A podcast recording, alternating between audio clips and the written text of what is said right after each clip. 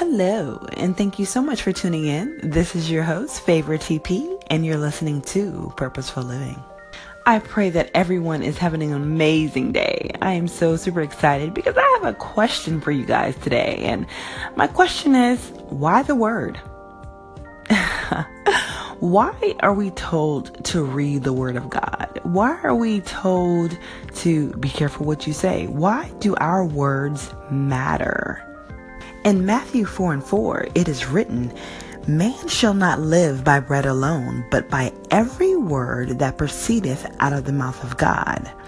There is a word in the word for every situation.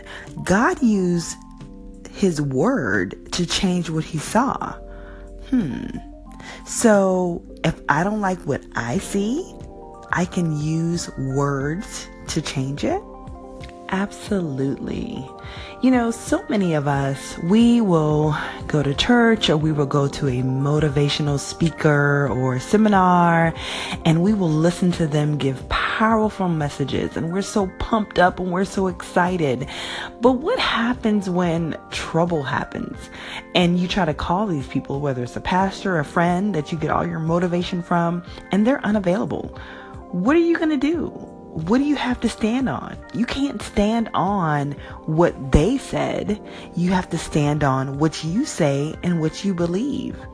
In Deuteronomy 28, God tells us all about the many blessings He has for us.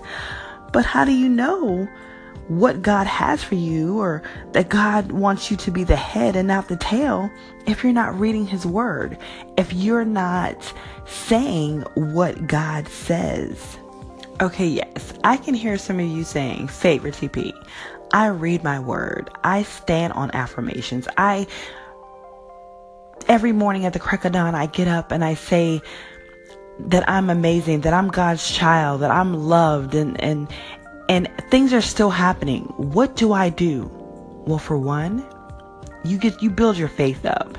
You build your faith up and you believe what you say. See, you can read God's word all day long and you can say what God says, but if you don't believe it in your heart, then what good is it? You have to know, like you know, like you know, that nothing is permanent. Not one situation that you're dealing with that is not favorable to you is permanent but the word of God is. So if you're standing on the word, you're going to watch bills fade away.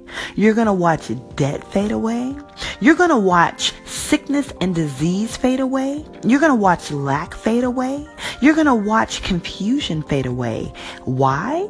Because you're standing on the word. And if you're standing on the word, then you're standing on God. And if you're standing on God, you're standing on the creator of all things.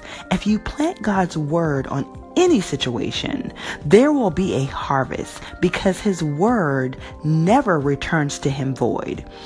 When you don't speak the word of God and you don't act on the word of God and you don't stand on the word of God, you give God nothing to perform. Now you tell me why the word? This is your host, Favorite TP. Thanks for listening, and you have an amazing day.